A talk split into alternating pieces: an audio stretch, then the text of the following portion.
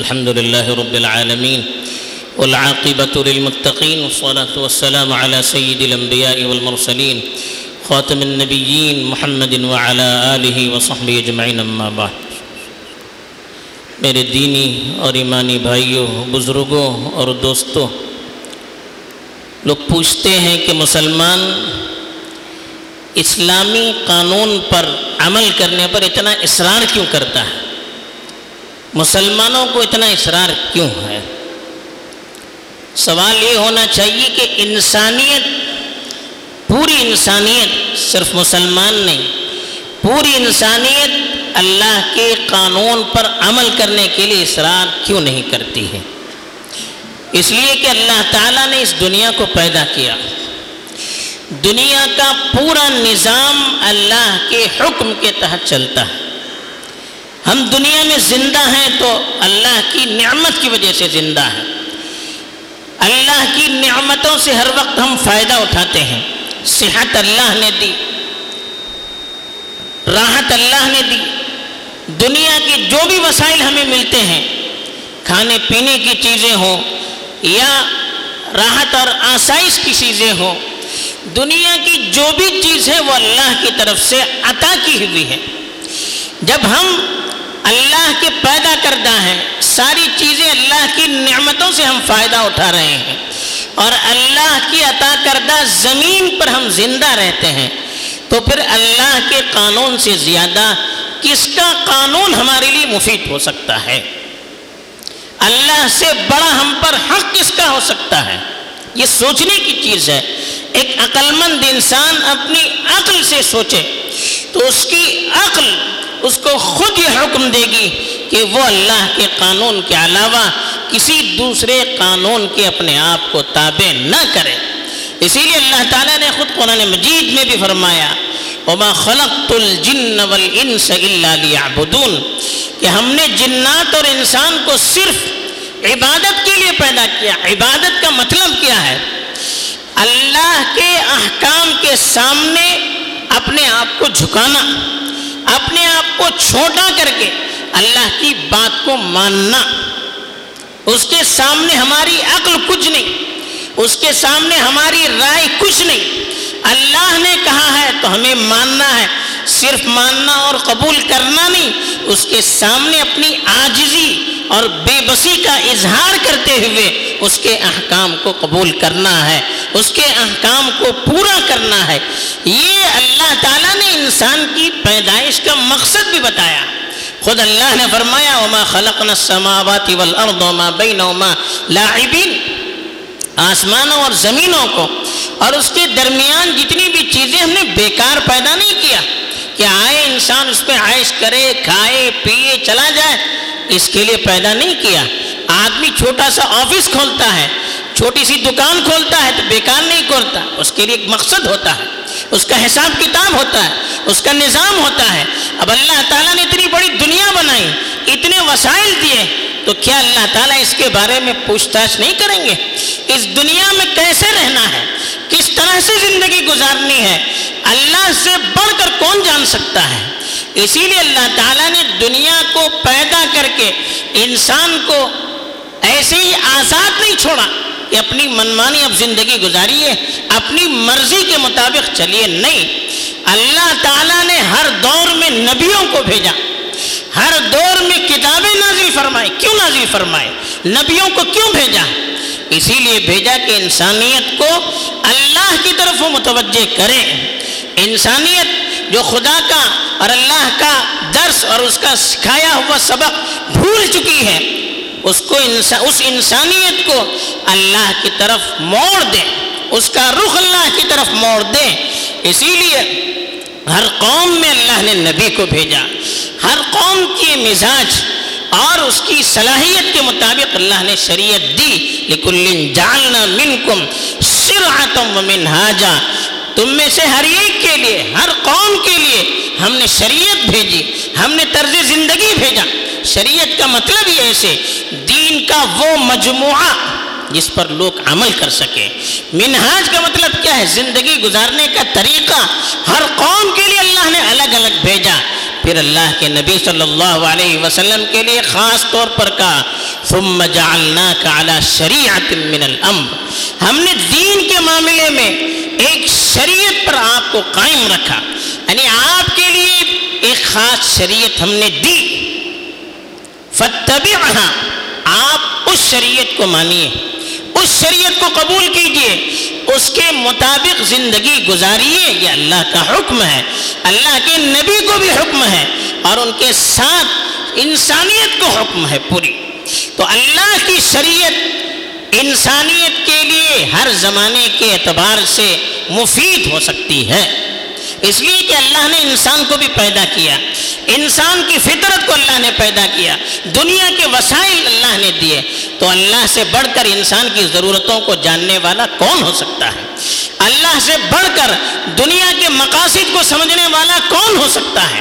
اب اس کی جو شریعت ہوگی، اس کا جو قانون ہوگا، وہ جو زندگی گزارنے کے لیے طریقہ اور سسٹم ہمارے لیے دے گا، اس سے بڑھ کر کون سی چیز ہمارے لیے مفید ہو سکتی ہے؟ خود اللہ نے فرمایا اللہ يعلم من خلق۔ کیا جس نے پیدا کیا ہے، اس کو معلوم نہیں ہے؟ انسان کی کیا ضرورت ہے؟ انسان کن چیزوں کا محتاج ہے؟ انسان کی شریعت کیسے ہونی چاہیے؟ انسانی معاملات کیسے ہونے چاہیے؟ کیا اللہ کو معلوم نہیں ہے؟ اسی لیے کہا، ولا تتبع اهواء الذين لا يعلمون۔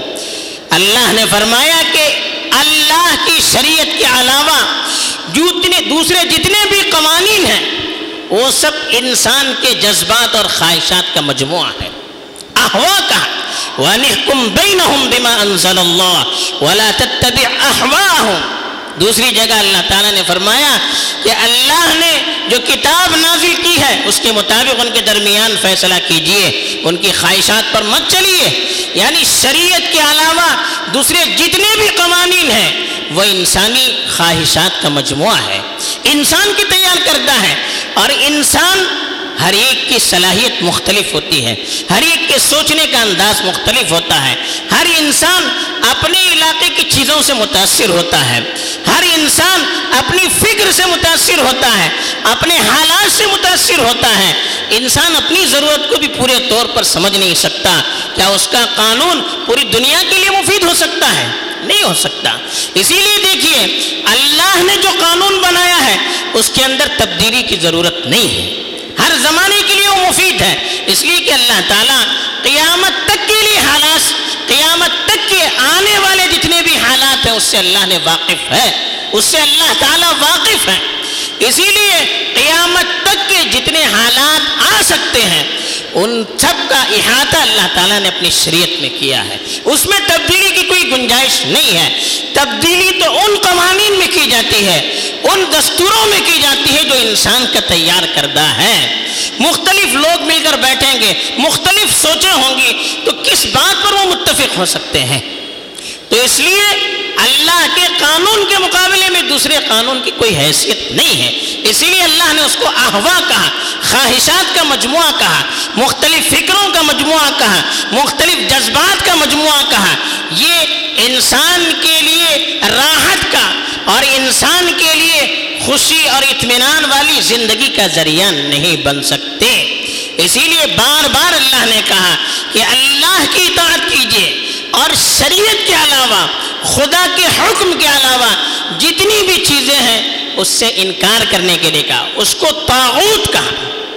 جو احکام شریعت کے احکام کے مقابلے میں ہے کہ وہ تاغوت جو احکام بنانے والے، قانون بنانے والے اللہ کے مقابلے میں ہے کہ وہ تاغوت کہا، وَمَن يَكْفُرُ بِالطَّاغُوتِ وَيُؤْمِن بِاللَّهِ فَقَدْ اسْتَمْسَكَ بِالْعُرْوَةِ کہا جو پہلے کہا جو تاغوت کا انکار کرے یعنی غیر اللہ کا انکار کرے، اور شریعت کے علاوہ باقی قوانین کا انکار کرے، اور اللہ پر ایمان لائے، تو اس نے گویا کہ مضبوط کڑے کو پکڑ لیا، مضبوط سہارے کو پکڑ لیا۔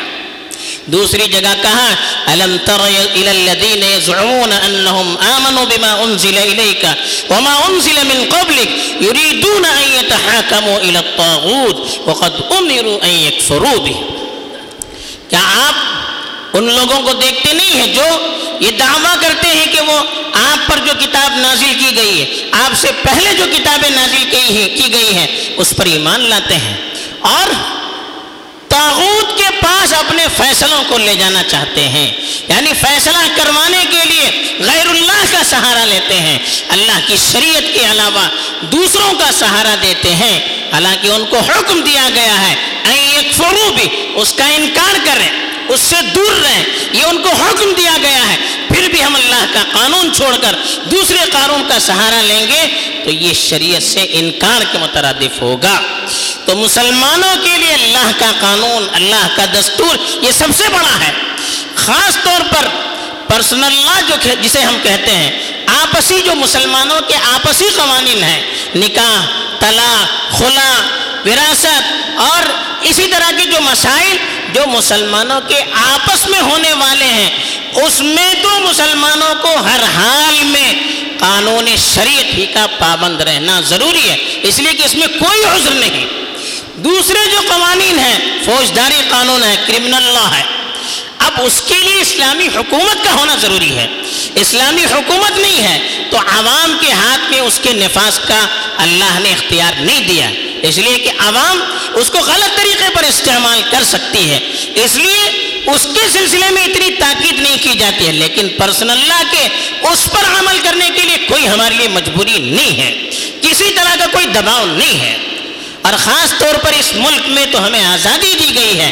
اپنے مذہب پر عمل کرنے اور اپنے خواہش کے مطابق ہم جس پر عمل کرنا چاہتے ہیں، اس پر عمل کرنے کی ہمیں اجازت دی گئی ہے اب اگر کوئی یہ شوشہ اٹھاتا ہے کہ یونیفارم سول کوڈ لاگو کیا جائے گا کہ سب کو پرسنل لا میں بھی ایک ہی قانون کے مطابق عمل کرنے پر مجبور کیا جائے گا۔ تو یہ سب سے بڑھ کر ہماری شریعت پر ڈاکہ ہے اور اس سے بڑھ کر ہماری آزادی پر بھی ڈاکہ ہے۔ جو آزادی اب ہم کو عمل کرنا تو ان سے پوچھنا پڑے گا، کہاں ہم آزاد رہیں کیا کھانا ہے؟ ہمیں پوچھنا پڑے گا۔ کیسے شادی بیاہ کرنی ہے؟ ہمیں پوچھنا پڑے گا۔ کیسے مال تقسیم کرنا ہے؟ ہمیں پوچھنا پڑے گا۔ ان کے تابع ہونا پڑے گا۔ تو یہ پھر ملک میں آزادی کہاں رہی؟ تو آزادی کے بھی خلاف ہے۔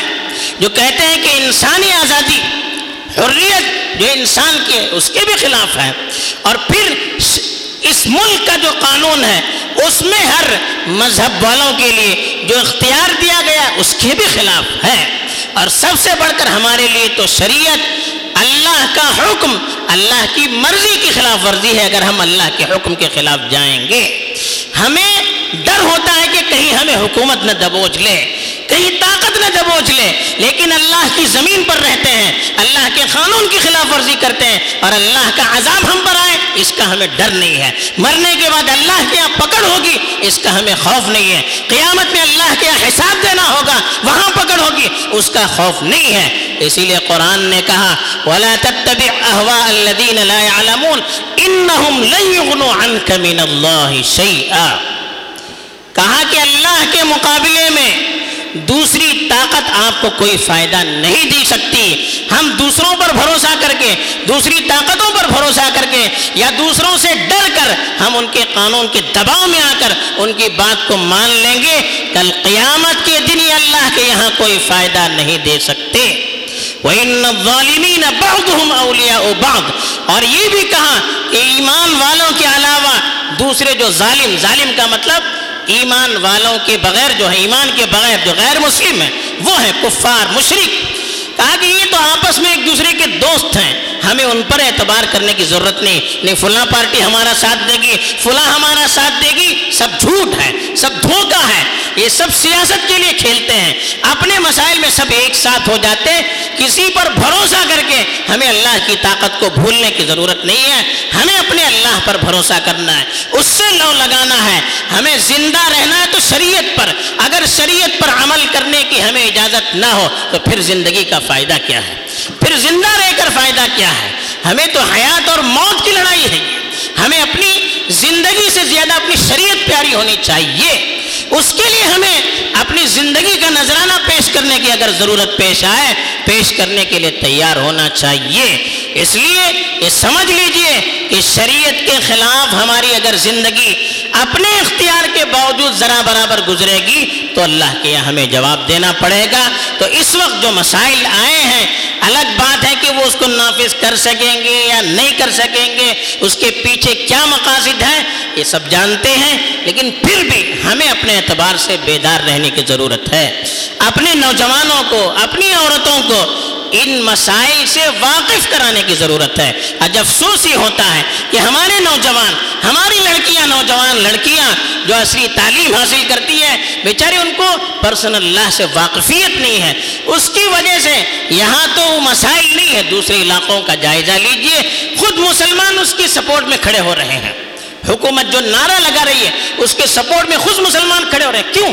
ان کو معلوم نہیں ہے شریعت کیا ہے، شریعت کی عظمت کیا ہے، دنیا کا مقصد کیا ہے، اللہ کی طاقت کیا ہے، ایمان والوں کا ایمان والوں کی منزل کون سی ہے؟ ان ساری چیزوں سے انہیں واقفیت نہیں ہے۔ ہمیں اس کے لیے بیداری لانے کی ضرورت ہے۔ نوجوانوں میں، عوام میں، اپنے علاقے میں، آس پاس کے علاقے میں بھرپور اس کے سلسلے میں بیداری لانے کی ضرورت ہے۔ اس بہانے کم از کم ہمیں اپنی شریعت سے واقف ہونے اور دوسروں کو کرانے کی ضرورت ہے۔ ورنہ اگر ہم غفلت بریں گے برتیں گے، پھر کل کیا ہو جائے؟ اس کا ہم اندازہ نہیں کر سکتے۔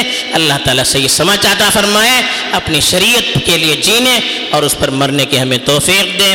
آمین۔ و آخر دعوانا ان الحمد للہ رب العالمین۔